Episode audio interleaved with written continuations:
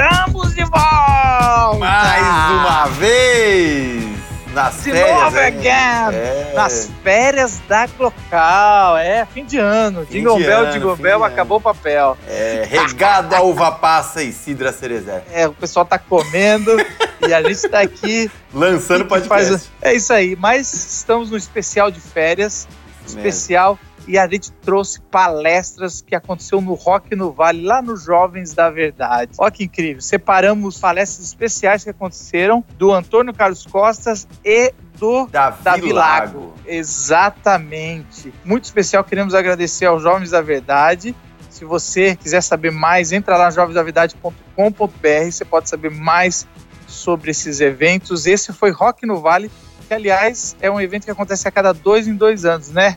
Renatão. Exatamente, é um evento incrível, ímpar no mundo é, gospel. Dá pra chamar de gospel? Não, né? Ah, não sei, eu acho que não, é melhor. Agora, é. se você quiser saber por onde nós estamos e quando vai ser a nossa próxima série, entra lá no local.org.br, que lá vai sair tudo o que a nossa nova temporada, que já em fevereiro já estamos de volta. Estamos é isso aí, volta, né? Um bom conteúdo para vocês, gente. Valeu. Está no ar. Cultura, espiritualidade, impacto social. Local Podcast. Quer dizer, a Bíblia fala sobre diversos aspectos da cidadania, da cultura, da cidade. Agora, esse texto que a gente vai ler, eu acho que ele é um texto muito importante nesse momento, porque ele fala diretamente à liderança. Paulo falando para Timóteo, aliás. Os amados irmãos que têm essa, essa vocação de, de missões, de missiologia, ou seja, refletir sobre a missão, nós precisamos muito ler as cartas pastorais, as cartas de primeira carta de Timóteo, segunda carta de Timóteo, Tito, é o melhor seminário que existe, porque é, o- é a pa- parte na Bíblia, nessa biblioteca, direcionada à liderança. E Paulo é muito interessante, ele inicia o ensinamento sobre a liderança da igreja, falando sobre a cidade. Então a gente vai ler aqui os primeiros versos, capítulo 2. Antes de tudo, recomendo que se façam súplicas, orações, intercessões e ações de graças por todos os homens, pelos reis e por todos os que exercem autoridade, para que tenhamos uma vida tranquila e pacífica, com toda a piedade e dignidade. Isso é bom e agradável perante Deus, nosso Salvador, que deseja que todos os homens sejam salvos e cheguem ao conhecimento da verdade. Pois há um só mediador, há um só Deus e um só mediador entre Deus e os homens, o homem Cristo Jesus, o qual se entregou a si mesmo como resgate por todos. Esse foi o testemunho dado em seu próprio tempo. Para isso, fui designado pregador e apóstolo. Digo-lhes a verdade, não minto, mestre da verdadeira fé aos gentios. Então, que a palavra gere frutos nas nossas vidas, em nome de Jesus. Amém, queridos? Eu quero iniciar dizendo que Deus não é brasileiro. É uma benção você saber disso. Dá um alívio no nosso coração, né, meus irmãos? A Bíblia fala que Deus é luz, Deus é espírito, Deus é fiel, Deus é amor. Então Deus não é brasileiro. Brasileiros somos nós. Somos nós que precisamos de Deus, não é Deus que, quem precisa de nós. Nós precisamos de Deus. E aqui existe uma palavra-chave, que é a palavra basileum, uma palavra que se repete 115 vezes no Novo Testamento. A palavra basileum é traduzida aqui no texto que eu li na NVI como rei, né? Orar pelo rei e por todos que exercem autoridade, né? Hiperoque, autoridade. Mas basileum é a palavra rei. Por exemplo, Davi é chamado de rei no Novo Testamento. Basileum, Davi. Mas Herodes também é chamado de rei. Basileum, Herodes. Jesus é chamado de Basileum. É falado em Atos 17, 7, por exemplo, que os cristãos anunciavam um outro Basileum, um outro rei. Eles se insurgiam contra a autoridade de César, que também era chamado de Basileum. Então, Basileum, o faraó é chamado de Basileum, lá o rei do Egito, o Basileum do Egito, Atos 7, verso 10. Apocalipse também vai usar a mesma palavra, Apocalipse 21, 24, que Jesus é o rei, é o Basileum. Quer dizer, Basileum é a palavra é, básica para se referir ao poder no Novo Testamento. E aqui está dizendo que nós devemos orar pelos reis. é, você percebe que o guarda-chuva é bem amplo, ele vai de Jesus a Herodes, essa palavra, né? Então nós entendemos que Basiléu não tem a ver, Basiléu não tem a ver com a essência, é uma função. Quantos estão entendendo? Amém, queridos? É uma função, com uma cadeira, ela é uma função. Quem, não, é, não é quem senta, quem senta é diferente. Mas o Basileão no Novo Testamento é, é, um ensinamento muito claro na Bíblia, que é apenas uma função, é um, é um cargo, é uma função. E diferentes pessoas podem ocupar essa função. E aí nós aprendemos algo fundamental, que são os dois extremos que nós não podemos cair. O primeiro extremo, messianizar o líder político, messianizar a própria política. O outro extremo, demonizar o líder político, demonizar a cidadania, demonizar os partidos. O cristão está acima dessas coisas, porque há um só mediador entre Deus e os homens, Jesus Cristo. Amém, queridos irmãos? Então, essa fala é muito importante. Olha, olha o contexto que ela aparece. Quando Paulo está falando sobre a cidadania, sobre a nossa postura diante da sociedade, ele vai dizer: ó, há um só mediador. Então, o primeiro erro é quando nós começamos a messianizar ou uma autoridade política, ou a própria política em si. Quantos estão entendendo? Amém, queridos? É a tentação do deserto. Quando Satanás, o tentador, ele fala para Cristo: Olha como que o discurso é sedutor. Vamos transformar tudo em pão. Ó, transformação. Transformação é a palavra mais bonita que tem. Transformação. Vamos transformar em pão. A gente, a gente não quer pegar pão e fazer pedra. A gente quer ver pedra para pão. Nobre objetivo. Com isso, vamos provar que somos filhos de Deus. Parece uma pregação bonita. É o diabo falando para Jesus.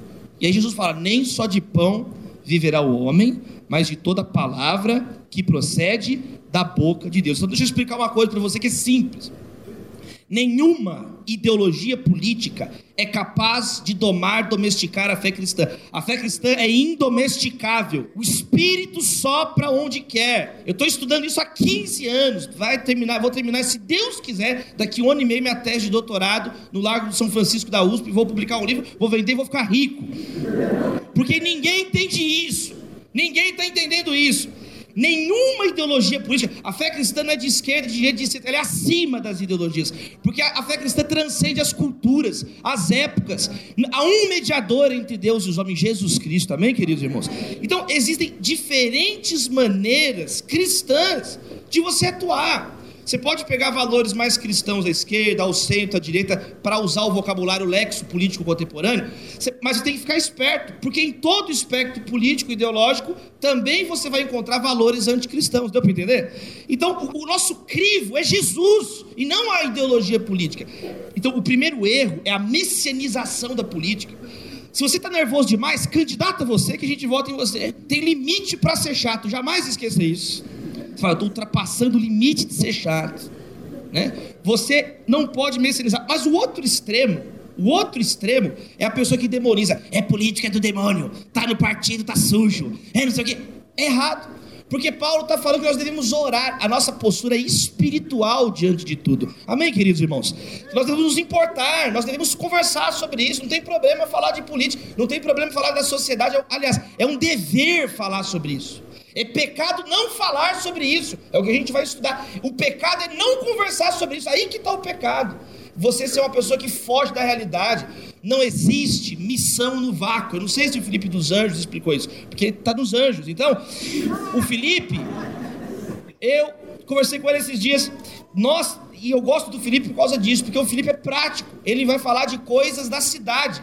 E tá certo, porque não, Jesus não encarnou na Matrix. Eu sei que você está empolgado que vai ser Matrix 4. Eu sei que você gosta de Tron. Eu sei que você, igual minha filhinha, que gosta de De Volta ao Futuro, mas a ficção é uma coisa, a realidade é outra.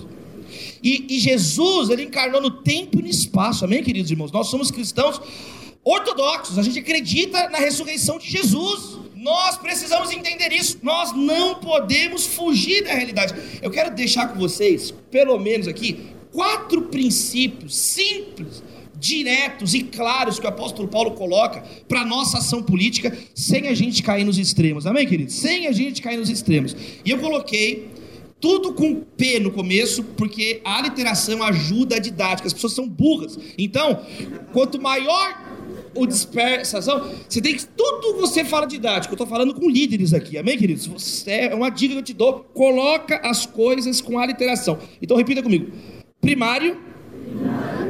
Pacífico, Pacífico. plural profético. Eu vou falar sobre isso. São quatro princípios bíblicos para você lidar com a política. Primeiro, primário. A igreja não deixa para falar de política quando o mundo acabou, é antes de tudo. Você tem que falar da sua cidade, da cultura, da arte, antes, é no início da missão e não no final, como infelizmente é a tradição brasileira. Olha o que, que Paulo fala no começo do capítulo 2. Antes de tudo, eu recomendo que orem pela cidade, que orem pelas instituições, que orem pelos que exercem autoridade. É antes. Qual que é o primeiro problema da igreja brasileira? Ela é alienada, ela vai. É, é. Aí de repente, oh, tem um Brasil para cuidar. É, a igreja, ela faz tudo errado. É por isso que dá errado, porque ela não segue coisas elementares. O caráter da nossa preocupação com a política é primário. Paulo só vai falar de coisas importantes aqui. Ele vai falar da vida do presbítero, ele vai falar do diácono, ele vai falar sobre assuntos da hospitalidade, ele vai falar para você não ficar brigando à toa, ele vai falar um monte de detalhes da vida da igreja. Mas é uma coisa óbvia. Como é que vai ter igreja se eu não oro para a rua da igreja, se eu não oro por liberdade para pregar, se eu não oro por questões elementares, se eu não oro para o bairro onde a igreja está, se eu não amo a cidade onde Deus me colocou, ama mais a sua cidade em nome de Jesus, amém, queridos irmãos? Tem um texto do experiente missionário Wesley Duell, um missionário metodista, leia todos os livros do Wesley Duell, muito piedoso ele, e tem um texto que só o título você já fica quebrantado. Por qual cidade você tem orado? Muitas vezes nossas orações são provincianas demais, é só você você. Ora, começa a orar pelo teu bairro, começa a orar. Você não tem como amar o que você não conhece. Conheça mais o Brasil, conheça mais a sua, a sua cidade, valorize mais a sua cidade. Onde está escrito isso? Aqui. Antes de tudo, ore, ore pelo local onde você está. Ele não está falando para orar quando der. Ele não está falando para orar quando tiver tempo. Preocupar com o Brasil, preocupar com a cidade não é uma questão periférica na fé cristã. É uma questão primária. É a primeira lição da igreja, é orar por onde eu, por onde eu estou. Eu, eu, faço, eu sou é, um dos embaixadores lá da Missão Mais. Eu não sei se tem alguém da Missão Mais aqui, de, a nossa base em Colombo, no Paraná. E nós lidamos desde o terremoto do Haiti, vai fazer 10 anos agora o terremoto do Haiti. Nós enviamos na época eu liderava os jovens na Igreja Batista Getsemane, em Belo Horizonte, nós enviamos 30 jovens para o Haiti, e a partir desses 30 jovens, o missionário Mário Freitas iniciou a Missão Mais. Foi assim que nasceu a Missão Mais, quando teve uma resposta àquela crise. E aí, a Missão Mais hoje, ela foi é, se consolidando nesses 10 anos como uma, uma entidade protestante pioneira na contemporaneidade na ajuda da questão dos refugiados, do abrigo dos refugiados, de receber as pessoas. E eu não sei se você já teve oportunidade de conversar no mano a mano com uma família de refugiados, com uma família que não tem liberdade de pregar a palavra de Deus na, na, lá no, no país dele. Eu não sei se você já teve essa oportunidade, às vezes você escuta falar, você escuta a pessoa pregar e vai embora. Eu, eu desafio você, entre em contato com a Missão Mais, com a Portas Abertas, e vai conversar com uma família que acabou de chegar de um país onde não pode pregar o Evangelho. Eu não sei se você sabe, mas quando o Papa Francisco esteve no Brasil, ele teve a reunião com os bispos, né, a CNBB, ele reuniu todos os bispos da Igreja Católica, e ele falou uma coisa, uma coisa sobre política. Ele falou assim: ó, com relação à política, eu que, eu que sou Papa Francisco, tenho uma coisa a dizer. Uma coisa. Continuem lutando para manter a liberdade religiosa. Toda a teologia política católica resume nessa frase na contemporaneidade: lutar pela liberdade religiosa. Então nós devemos ser mais agradecidos pelo Brasil também, em nome de Jesus. Porque aqui dá para pregar, aqui dá para ter um festival como esse, aqui a nossa liberdade não está ameaçada. Agora, nós precisamos então amar o Brasil, saber ver o lírio que tem no Brasil, não só o delírio. O delírio é fácil de perceber, mas Jesus mandou: olha os delírios do campo. Ele falou isso? Olha os lírios do campo. A incapacidade de ver o que tem de bom na criação, a incapacidade de perceber as questões boas que acontecem no Brasil é um pecado também de ingratidão, de murmuração, de nunca nada tá bom. E aí o seu discurso fica tóxico. Antes de você falar, você já é chato, você já é carimbado, você não percebe. Mas quando você vem com um discursozinho muito pronto, imediatamente você já é colocado num compartimento e é difícil depois você sair de lá. E o que, que nós falamos no início? A fé cristã não se presta a ser domesticada por ideologia nenhuma. Amém, queridos irmãos? Uma primeira palavra. Eu desafio os amados irmãos a nós praticarmos isso daqui. Colocarmos a nossa reflexão sobre a nossa cidade, sobre a nossa cultura. Visite o museu da sua cidade. Visite. Eu chego numa cidade para pregar, a primeira coisa que eu falo, me leve para o museu. Eu não sei onde fica, tá vendo? Você quer impactar a sua cidade, você não conhece nem a história da sua própria cidade. Esses dias eu dei uma sova nos meninos de Londrina. É porque eu, tô sabendo tudo de Londrina. Tem alguém de Londrina aí agora? Eu tô mais londrinense que os londrinenses. Estamos com déficit de londrinenses aqui na, na conferência, o Botelho. Falei, cara, nós, você tem que conhecer a história da sua própria cidade. Você sabia que em Londrina é uma das raras cidades no Brasil onde teve uma igreja protestante antes de uma igreja católica? Conheço o museu da sua cidade, Marcos Almeida. Marcos Almeida, eu quero impactar a cultura brasileira. Eu falei assim, Marcos, primeiro, cala a boca. Você mora em Vila Velha. Nenhuma pessoa impactou o mundo. Você tem que vir para o centro. Falei com ele. Você tem que vir onde está a imprensa. Você tem que chegar e você tem que chegar chegando. Aí ele veio para São Paulo. Fomos lá, dormiu na minha casa, ficou lá na minha casa. Dorme aqui, dorme aqui. Deixa eu ensinar o caminho das pedras para você.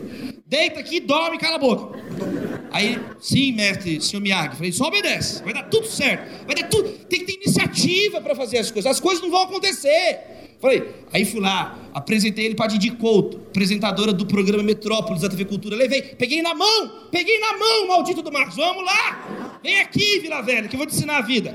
Levei, coloquei o Marcos sentado no auditório do Ibirapuera no auditório Oscar Niemeyer, aniversário de 30 anos do Metrópolis. Peguei o ingresso para ele. Senta aqui. Aí ele viu lá, aqui. Se você não falar aqui, você não vai falar em lugar nenhum.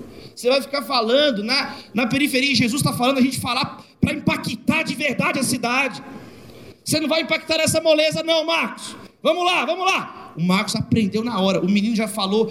O Marcos fez a entrevista agora no Itaú Cultural, que foi outro lugar que eu levei. Eu levei lá no Itaú Cultural. Você sabe quem que é Eduardo Saron? Não, você não vai mudar nada desse jeito. Eu pensei que eu tinha que saber Calvino. Calvino esquece. É Eduardo Saron que você tem que conhecer. O cara dirige o maior instituto cultural do Brasil. Quem que é Facundo Guerra? Não sei. O cara é o dono da noite de São Paulo. Os maiores empreendimentos de São Paulo. Você tem que estar conectado, cara. O Marcos aprendeu. O Marcos está detonando para a glória de Deus. Projeto capa da Rolling Stone. Ou vamos falar de missão sério, ou sai daqui, cara. Fica aí no Festival Gospel que dá tudo certo para você.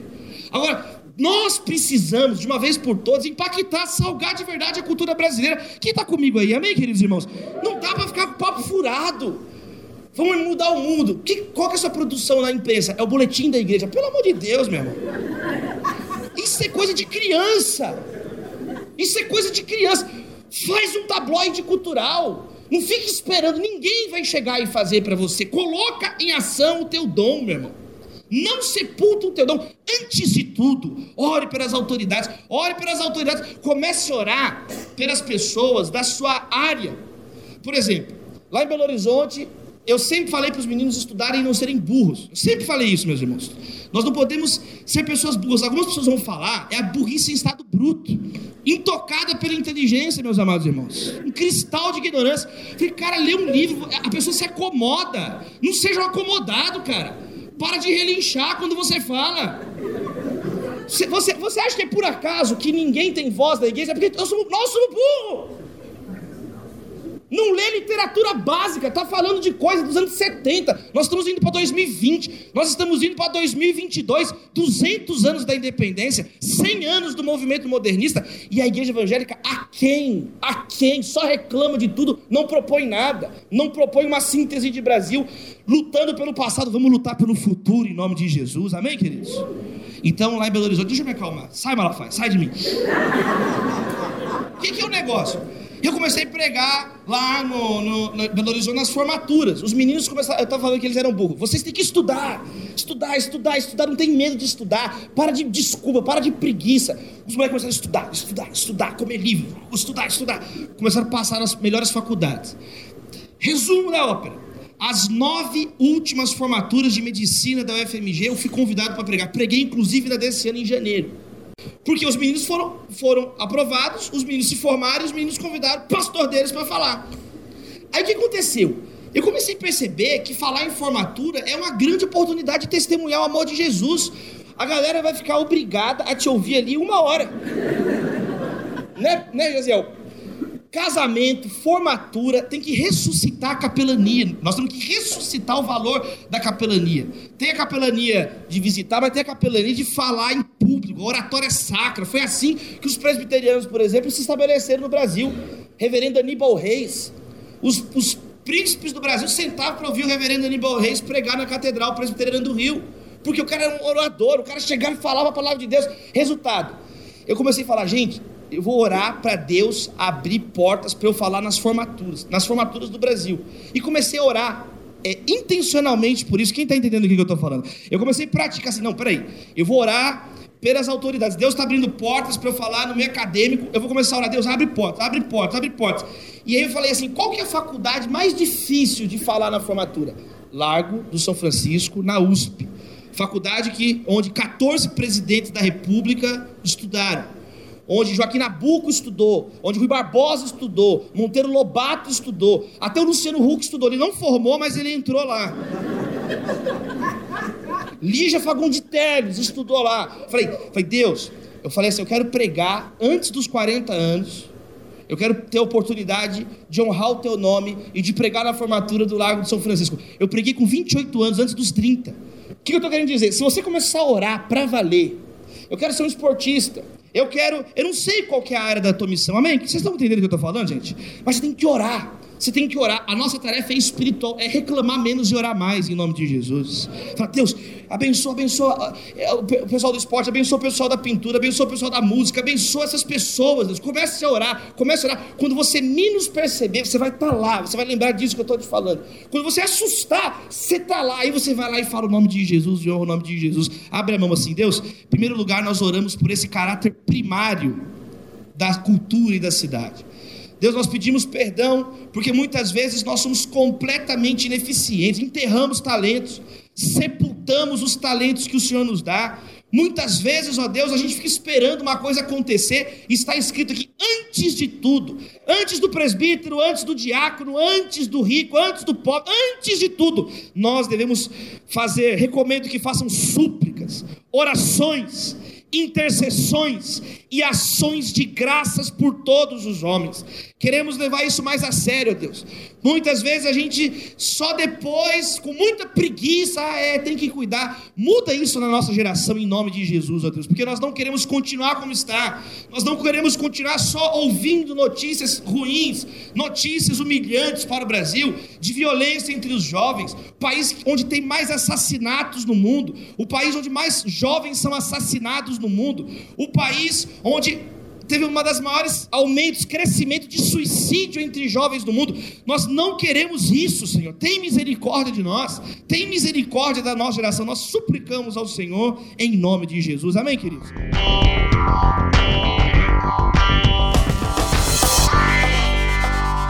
Segundo, Paulo vai falar uma coisa que eu acho mais bonita aqui: pacificador. O caráter cristão, ele tem que ser um caráter que traz paz Paulo usa quatro palavras gregas para descrever os objetivos da igreja para a cidade. Não confunda as ordens de objetivos. Você tem os objetivos da sua vida pessoal, você tem os objetivos da sua família, não é assim? A igreja tem os objetivos com relação a ela própria. Só que aqui Paulo nos ensina os objetivos da igreja para a cidade. Quais são os objetivos da igreja para a cidade? Não é transformar a cidade numa grande conglomerado evangélico, não é isso.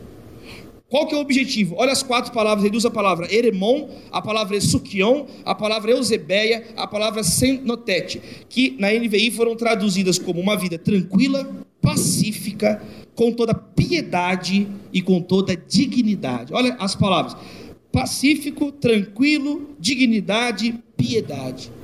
Esses é, são os contornos do nosso objetivo para a cidade, amém, queridos? Em nenhum lugar está escrito: orem para que tenhamos discussões todos os dias, brigas sem sentido e a estupidez levada às últimas consequências. Não é isso que está escrito. Só que parece que é isso que a igreja está fazendo. Parece que tem pastor que acorda e fala assim: quem que eu vou perturbar hoje? Está escrito que nós devemos orar pela paz. Eu sempre falo isso. Estou repetindo muito isso sobre a parábola da orelha perdida. Pedro vai arranca a orelha do sujeito. Jesus, Pedro, tem misericórdia, Pedro. Jesus tem muita paciência com vocês. Eu vou para a cruz, mas ele tem que fazer isso ainda. Aí ele vai, coloca a orelha no sujeito, guarda a espada, Pedro, e fala assim: ai, meu Deus, é, é, é, Jesus ele fala assim: é, nós não podemos confundir, a igreja não pode ter um comportamento do catolicismo medieval. Não existe nenhum lugar da Bíblia que Jesus monta um exército paramilitar. Isso é Barrabás que fez isso. Ele que fez uma insurreição. Nós acreditamos na ressurreição de Cristo, não é na insurreição de Cristo. Nós não somos essas pessoas. Não existe nenhum lugar que nós vamos pegar metralhadora para sair dando tiro nos outros. Quem faz isso é Osama Bin Laden. E é uma contradição. O Bin Laden chega pro terrorista. O que, que eu tenho que fazer? O mestre Bin Laden, põe uma bomba em você. Vai lá, explode. Mas e você? Eu não. Eu vou ficar aqui. Mas e eu? Você vai lá e explode. E depois, virgens no céu, várias. Mas e você? Virgens aqui, agora. O que eu tenho que fazer? Vai lá e explode. Mas você não vai? Não, eu vou ficar aqui olhando você se explodir, eu vou ficar aqui. Mas por quê? Porque eu sou assim, eu gosto de explodir os outros. Eu não, eu fico aqui. Olha Jesus. Se alguém quiser me seguir, pegue a sua cruz e siga-me. E ele foi para a cruz. Vocês disseram bem, eu sou mestre de vocês. Se eu que sou mestre de vocês estou lavando os pés, quanto mais vocês. Jesus nos ensinou o caminho do amor. O maior é o menor, os últimos serão os primeiros. Quando sou fraco é que sou forte. É melhor dar do que receber. Aquele que perde a sua vida, esse achará. Isso é evangelho. Aí vem aquele, aquele fanático. Mas Jesus falou que ele veio trazer espada. No sentido metafórico. Aluno do pré-primário teológico. Maternal da Bíblia. Era no sentido metafórico. Ele disse que ele veio separar aquilo que é de Deus, aquilo que não é de Deus. É isso que Jesus veio fazer. O máximo de violência de Jesus foi derrubar umas mesinhas no chão. Que ele mesmo construiu, que ele era carpinteiro. Ele que deve ter vendido aquelas mesas. Nossa, mas então significa que ser um cristão é ouvir, levar desaforo. É isso, é isso que significa ser cristão. Por isso que é chato, é difícil ser cristão, é difícil. Caminho estreito. Agora, você quer ser o, o bonzão, que xinga todo mundo, aí é o caminho largo. O, o, o polemicista bobo, que pega telefone e sai gravando, falando mal dos outros. Gente, isso é coisa de menino, de criança. E os problemas que nós precisamos solucionar são problemas sérios, meus irmãos. Eu estava com o Felipe dos Anjos, lá quando morreram os meninos em Suzano, dia 13 de março. 13 de março desse ano, cinco jovens assassinados dentro da escola Raul Brasil, professoras, o tio lá dos atiradores, gente, não, é, é, não dá para descrever o que, que foi aquilo, não, não tem como descrever. A gente foi para lá, passamos a noite lá, chorando na porta da, da, da escola, a imprensa do mundo lá, entendeu? E aí um dos meninos eu conhecia, fui para casa dele, você conversar com a mãe do menino, a cama do menino ali desarrumada que ele tinha ido para a escola e não voltou no dia, na hora, em tempo real. Então, os problemas, às vezes você está alienado, pensa que a vida é só filminho, série, essas coisas. A vida real é dura, é cruel e nós somos chamados por Jesus para sermos pacificadores nesse mundo. Bem-aventurados os pacificadores, pois serão chamados filhos de Deus. É o que o Luther King disse na carta de uma prisão em Birmingham. Se, se, vamos ser extremistas, sejamos como Jesus, extremistas do amor. Amém, queridos? Esse é o extremismo nosso. O fanático já dizia Amós, só sabe contar até um, só cabe ele no mundo dele. O fanático, o violento, é o, é o ápice do egoísmo. A pessoa agressiva é o ápice da soberba, da arrogância. Ela acredita tanto nela própria que ela, ela mata os outros para manter a honra dela. Sabe essa coisa assim? É eu, é só eu, é só eu. Jesus é o contrário, ele ensinou a entregar. Eu coloquei uma frase esses dias na internet assim: o oposto do amor não é o ódio, é o orgulho. Aí já veio alguém embaixo: não, pastor, está errado. O oposto do amor é a indiferença. Eu falei: isso que você está falando é uma frase do Érico Veríssimo, mas eu estou falando a Bíblia para você. Porque, por quê? Eu percebi que o conceito mais básico do evangelho, amor, as pessoas não, não a igreja evangélica, os jovens hoje alienados da igreja, não sabem nem o que é amor, não sabem nem o que é amor, por isso que não tem amor. Amor, de acordo com as escrituras, é entrega, sacrifício, doação. Porque tem uma hashtag que é love is love, né? Amor é amor. Não, amor não é amor. Deus é amor. Deus é o critério do que é amor. Deus é o padrão do que é amor. E o que é amor? Deus amou o mundo de tal maneira que deu o seu Filho unigênito para que todo aquele que nele crê não pereça, mas tenha vida eterna. Ele deu. Sede, portanto, imitadores de Deus como filhos amados e andem em amor como Cristo vos amou e entregou a si mesmo. Se amor é a entrega, o oposto completo do amor, que é o pecado, é o orgulho, é o egoísmo, é o querer tudo para mim, é só eu, só existe eu no meu próprio mundo. Que Deus quebre isso na nossa vida em nome de Jesus. A paz e o amor estão juntos, meus irmãos. A paz e o amor, quando o amor de Deus está na tua vida, você consegue orar, Deus, abençoa o Brasil para que tenhamos uma vida tranquila, para que os debates, os debates políticos, eles são necessários, eles são, eles são bem-vindos numa democracia, num, lugar onde você pode se expressar, mas até os debates têm, existem limites de bom senso. Porque senão ele vira um contrassenso, senão o debate ele se torna um fim em si mesmo. E a Bíblia não nos autoriza a sermos essas pessoas beligerantes. Só que em Timóteo, Paulo fala seis vezes para você não entrar em discussões inúteis. Ele encerra a carta dizendo isso. Ele fala o tempo inteiro, ele termina aí, ó, evite as conversas, verso 20, capítulo 6. Evite as conversas inúteis e profanas. Quer dizer, porque fazendo isso, alguns desviaram da fé. Paulo alerta Timóteo o tempo inteiro a ele não ser um menino que briga à toa.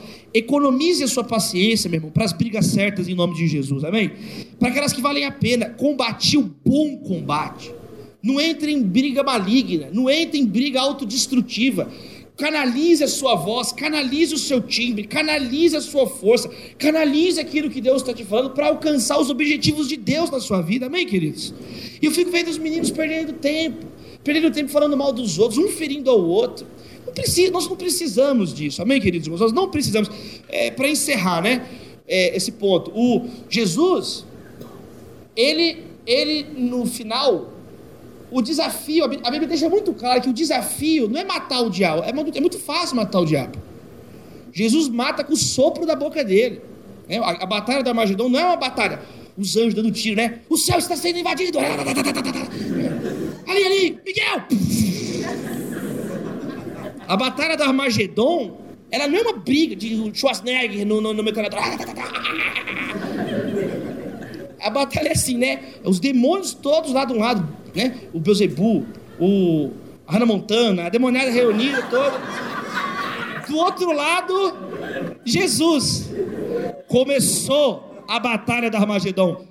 Terminou a batalha da Armagedon. Então o desafio, o desafio não é. Quem está entendendo o que eu estou falando aqui? Desafio é entregar. Jesus se entregou na cruz. Foi assim que ele destruiu as trevas. Está consumado. Amém, queridos? Então nós temos que seguir esse caminho. Agora, eu acho importante também deixar uma palavra. Significa então que nós somos é o pacifismo pelo pacifismo? Não, é o pacifismo que glorifica Deus. Tem até um texto do C.S. Lewis que chama Por que não sou pacifista? Porque você pode também idolatrar o pacifismo, o quietismo, como se isso que fosse salvar o mundo. E não é isso as forças militares e armadas também têm amplo respaldo bíblico e teológico, claro, em dois mil anos de tradição cristã, nós nunca tivemos problema em harmonizar. No próprio Sermão do Monte, Jesus fala: olha, cumpra suas, suas obrigações, senão o juiz te entrega para o guarda, o guarda para a cadeia e você não vai sair de lá enquanto não pagar o que deve. Então é o contrário, a fé cristã fundamenta o direito penal. É o contrário. Então, não significa também, ah, significa que não pode ter polícia. Não é isso. Tem, tem vários centuriões né, o centurião, o centurião, romano, é o primeiro que olha Jesus e fala: Esse homem verdadeiramente era o filho de Deus na cruz. É um militar, a primeira pessoa que fala isso depois que Jesus ele foi ali morto na cruz. Então, que fica essa palavra também para a gente ter esse equilíbrio. Abra as mãos, Deus, nós te louvamos também. Levanta pacificadores no nosso meio, que nós possamos ter mais paz, porque Jesus é o príncipe da paz. A paz que excede a todo entendimento. A palavra diz: glória a Deus nas alturas, paz na terra aos homens a quem ele quer bem. O Senhor diz, ó Deus, que nós devemos, em Romanos, o que depender de vós, esteja em paz com todos. Tem coisas que estão na nossa mão e que nós às vezes não valorizamos. Que possamos preservar a paz e desse modo testemunhar a tua presença na nossa vida, em nome de Jesus. Amém, queridos?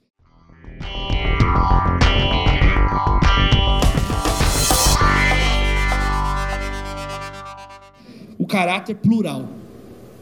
Porque o texto diz que nós devemos orar por todos os governantes. não é o do meu partido, não é o que eu gosto. Eu tenho que orar por todos. Todos. Eu tenho que orar por, porque Deus morreu por todos os homens. Ele deseja que todos sejam salvos. Sem entrar aqui nas querelas soteriológicas, mas uma coisa que é clara no texto é que nós, o cristianismo, tem que ser anunciado a todos. Não existe, vá pregar só a um determinado grupo. Ah, isso, isso não está. Jesus mandou, enviou o mundo, as etnias, as nações, as línguas. Vinde a mim todos que estão cansados, sobrecarregados. Se a pessoa é eleita ou não, se ela vai ser salva ou não, isso é outra discussão. A missão é voltada a todos. Amém, queridos? A missão é voltada a todos. Então é nesse sentido que nós somos inclusivos.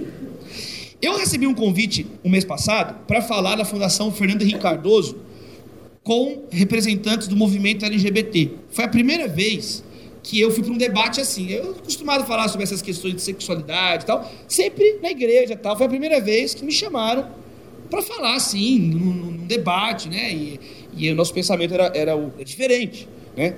Essa é outra coisa que você tem que saber. Nós cristãos não podemos descolar de dois mil anos de tradição. Ah, não, agora eu sou contra o aborto. Você pode fazer o que você quiser, mas aí você não está na tradição de dois mil anos.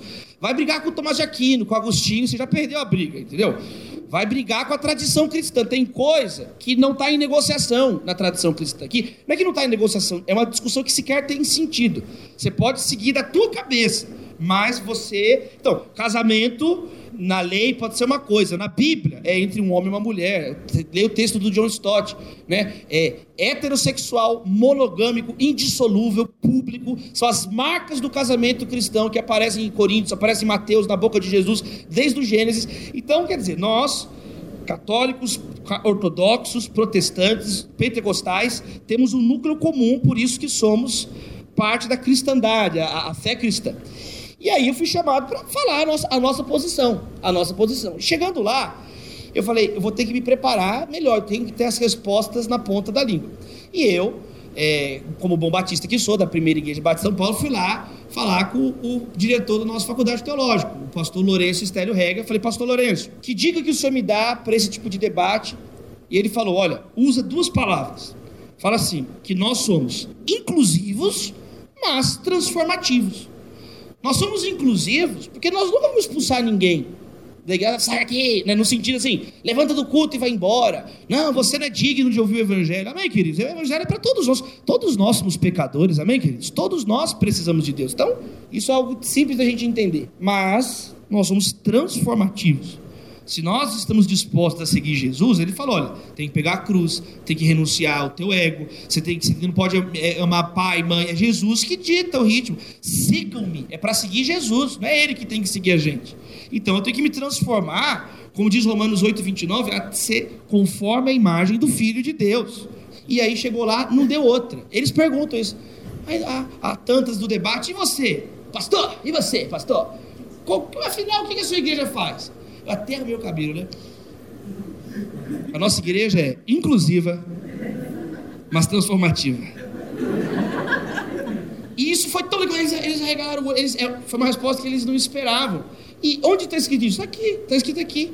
Vamos orar por todos. Você não tem que orar, Deus abençoa a minha igreja, Deus abençoa a minha família. Você pode também orar, mas nós somos chamados a fazer orações mais amorosas, mais misericordiosas, orar por todos os brasileiros, orar por todas as brasileiras. Quando isso se torna um hábito na nossa vida, você vai perceber que vai ficando mais difícil você se chatear com as pessoas muda, você fica mais misericordioso do que revoltado. O meu objetivo, o nosso objetivo tem que ser igual a Jesus. Chegar no final sendo injustiçado pelo mundo e ainda falar assim: Pai, perdoa porque eles não sabem o que fazem. Muda, ao invés de você ficar com raiva, onde é civil? Por que está fazendo isso? Vai mudando, você fica igual Estevão, sendo apedrejado, a mesma oração de Jesus nos lábios: Pai, perdoa, porque eles não sabem o que fazem. Vem o olhar, o filtro da misericórdia na nossa vida, amém, queridos? E aí você se torna então essa pessoa mais plural nesse sentido, inclusiva, mas transformativa. Abre a mão assim, Deus, nós também oramos por isso. Porque às vezes nós ficamos no nosso gueto, às vezes nós, nos, nós uma espécie de neo-judaísmo, sectários demais, é, nada tá bom, e, e, a gente sempre vai ver algo ruim no outro grupo, na outra pessoa. Deus, que nós tenhamos olhos mais puros, bem-aventurados os puros de coração, eles verão a Deus, e assim a gente vai ver o Senhor na vida do outro, o Senhor na vida do preso, o Senhor na vida do faminto, o Senhor na vida do sedento, o Senhor na vida do que é estrangeiro, a gente começa a ver Deus na vida das pessoas. Tem misericórdia de nós, que possamos também aprender essa lição nesses tempos onde as pessoas estão embolhadas, onde a intolerância é grande a partir da própria igreja. Muda isso, Senhor. Nós te clamamos, muda isso nas nossas vidas em nome de Jesus. Amém, queridos?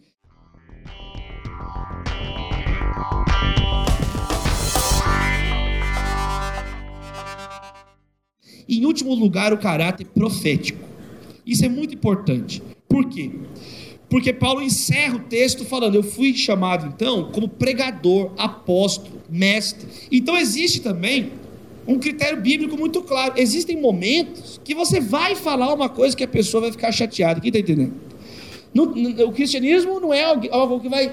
Eu vou falar então só o que é para agradar, eu vou ficar tomando. Não, tem algum momento que aí vai ser uma, é uma, mas é uma questão espiritual não é uma questão de você estar tá fazendo uma coisa errada. Porque muitas vezes a gente sofre porque estamos fazendo coisa errada. O irmão falou comigo, pastor, ora por mim. Eu, por quê? Não, pastor, eu, eu vou ser preso porque eu não paguei a pressão alimentícia. Não, você, você tem que ser preso então, eu falei com ele. Eu vou dar para você ser preso, porque você está fora da lei, tem que pagar. Não sai fazendo filho nos outros, agora paga lá, maldito. Não, pastor, eu estou sofrendo. Por quê? Porque eu roubei um banco, eu estou sendo perseguido. Nossa, você não está...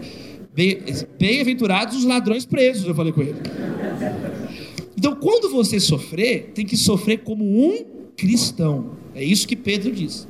Você tem que sofrer por fazer o bem. Aí é o que Jesus falou: bem-aventurado serão vocês quando forem perseguidos por minha causa. Você está fazendo a coisa certa e está sendo perseguido. É uma das marcas da bem-aventurança de Deus na sua vida. O dia que você foi perseguido injustamente, Jesus falou: agradeça a Deus. Não estranhe. A Bíblia é, é, curioso que fala, não estranhe, Pedro fala, não ache estranho vocês passarem por sofrimentos injustos. Não ache estranho. O que, que a gente acha estranho? Entender uma música do Djavan. Isso é estranho. né, Maria? Minha filhinha abriu o gibi da. A minha filhinha. A Maria abriu o gibi da Mônica e o Cascão toma banho. Aí é estranho, né, filho? O dia que o Cascão toma banho. O dia, você estranha o dia que o Palmeiras foi campeão mundial. É uma coisa que a gente não entende. É, como assim? O mundo mudou agora, é uma nova era agora, né? Porque é, é uma nova realidade essa, né? Agora, o dia que você, querido, alguém estiver te xingando à toa, mas eu não fiz nada para essa pessoa. O que, que eu fiz para essa pessoa? E a pessoa vem demoniada te encher o saco. O dia que você tá ali, você não fez nada, você tá tentando ajudar uma pessoa, aí você toma uma rasteira cai de boca, arrebenta os dentes. Aí vem você ficar assim, mas por que está acontecendo isso? Aí você alegra e regozija. Porque lá no teu coração, que você sabe na tua comunhão com Deus, amém, queridos? Na tua comunhão com Deus, você sabe, hoje eu estou lutando aqui, eu estou aqui e estou sofrendo. Então, esse é o caráter profético da fé cristã. Nós vamos ser perseguidos. Chegam, algumas coisas, Jesus falou em João: as trevas não compreendem a luz. Então, tem, se me perseguiram, vão perseguir vocês. Vão perseguir vocês. Eu estava com a Andréa Vargas, vou encerrar contando isso. Lá no o Hostel do Gerê, agora, mês passado, que é muito legal o, o trabalho agora, lá juntamente com a Missão Avalanche a Andréia está organizando um hostel muito descolado lá no meio do centro antigo de Vitória, muito legal. E ela falando isso, eu vendo lá, gente, que legal, que benção. É, é não é uma benção, Andréia, Missão Valente? É uma benção, gente. Gente, se tem pessoas que deveriam ser canonizadas na igreja evangélica, Diniz e Andréia Vargas. Vamos canonizar eles, Marcos? Nós de mesmo, vamos canonizar eles. Porque, gente, quem, quem é, é, eu tô falando uma mentira pra vocês aqui, gente. Quem que vai ser contra Andréia Vargas e o Diniz? Quem? Você ficou louco? Você está ficando louco de falar alguma coisa com a Andréia? Cala tua boca! Fala da minha mãe, mas não fala da Andréia. É, minha mãe é palmeirense, ela tem motivo. Agora, é de verdade. Mãe... Agora, a Andréia e o Diniz, eu estava lá, gente. Eles ajudando, há anos ajudando os meninos, com tanto amor, arrumando as coisas e fazendo. E ela me contando, Davi, mas ora, por quê? Tá, questão de dinheiro. Não, dinheiro nós estamos ricos, eu sou, eu sou prosperidade agora, Davi. Agora eu sou André da prosperidade. Qual é o problema? É problema político? Não. É, O governador pede conselho para mim aqui no Espírito Santo agora, né? O que, que é? Ela falou, é problema espiritual. Tem as pessoas da igreja perturbando. Quem está entendendo o que eu estou falando? Aí é o momento que eu falo, André, é porque você está sendo uma profeta aqui. O que você está fazendo aqui está enfrentando as trevas. Você está fechando motéis e abrindo agências missionárias. Você está tirando mulheres, moças exploradas na prostituição, na pornografia, lá na rua, que dormem. a- As histórias, meus irmãos, as histórias da Avalanche tem que ter estômago, porque é pesada as histórias. Tirando da sarjeta, e agora estão se tornando missionárias, mulheres de Deus, mulheres abençoadas, pessoas que estão morrendo de doenças sexualmente transmissíveis, e você está ajudando. E isso é uma coisa que você conta com a minha família. Você conta o que a gente puder fazer, a gente vai estar orando. Quem está entendendo o que eu estou dizendo aqui? É o trabalho de um profeta, ele é incompreendido. Você às vezes está sendo incompreendido, meu irmão. Querida, às vezes você é incompreendida. Você chega, você fala, você sabe no seu coração que você está fazendo. É o que Paulo disse. Eu, eu fui chamado como pregador, mestre, apóstolo. Não estranha que você está sendo incompreendido. Não estranhe que você está sendo perseguido. Tenha maior convicção que Deus está te chamando para fazer algo que vai glorificar o nome dele. Amém, queridos? E essa é a beleza. Eu encerro com essa palavra, um apelo à unidade. Né? Especialmente aqui, já que o, o, o Marcos me batizou oficialmente como espírito hoje, eu sou o espírito do Rock do Vale. Nós precisamos uns dos outros, meu irmão. Porque o que um está sendo profeta numa área incomodando lá, você está tá trabalhando na outra, e o outro está trabalhando na outra. E eu coloco um princípio para você: se você não tem disposição de ir atrás da pessoa, como Jesus ensinou, sozinho, ou depois com dois ou três, ou depois com a igreja inteira, para resolver alguma querela de irmãos, não fale dessa pessoa na mídia. Não faz um podcast estúpido que seus netos vão ter vergonha no futuro. Não faça isso, por favor. Se você não é macho, mulher suficiente para ir atrás da pessoa, pessoalmente resolver olho no olho o que aconteceu, já que você está tão incomodadinho com isso, já que a sua vida carece de sentido e a vida da pessoa, o que ela faz acaba com o teu prazer. Se você não tem coragem, não fala nada em nome de Jesus, amém, queridos? Não fala nada de Jesus. Deixa a pessoa trabalhar. Agora, se Deus está te incomodando, às vezes Deus está te incomodando. Às vezes você é alguém que, que Deus te mostrou uma coisa, mas aí sabe qual que é o procedimento? Você liga para a pessoa, acha um amigo em comum e vai atrás da pessoa para resolver. Nós não precisamos criar mais problemas, amém, queridos? E nós precisamos uns dos outros. Nós precisamos uns dos outros. Alguns aqui tem iniciativa para fazer as coisas. O Botelho é a pessoa que. Primeira conversa que eu tive com o Marcos, ele falou isso comigo: Davi, eu sou um iniciador de coisas. A parada da. É um começador. Você usou uma palavra assim: eu sou um começador. É um semeador. Eu sou uma pessoa que eu gosto de iniciar, eu gosto de impulsionar as pessoas.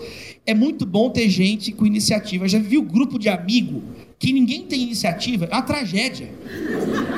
O que, que nós vamos comer? Pizza, cachorro quente, tapioca, nada, vou jejuar. Não chega em lugar nenhum. Aí tem, não, vamos, vamos, vamos para tal lugar. Aí chega no lugar, né? Chega no lugar. Se alguém, se não tem iniciativa, os caras conversam, fecha o estabelecimento e não pediu o garçom.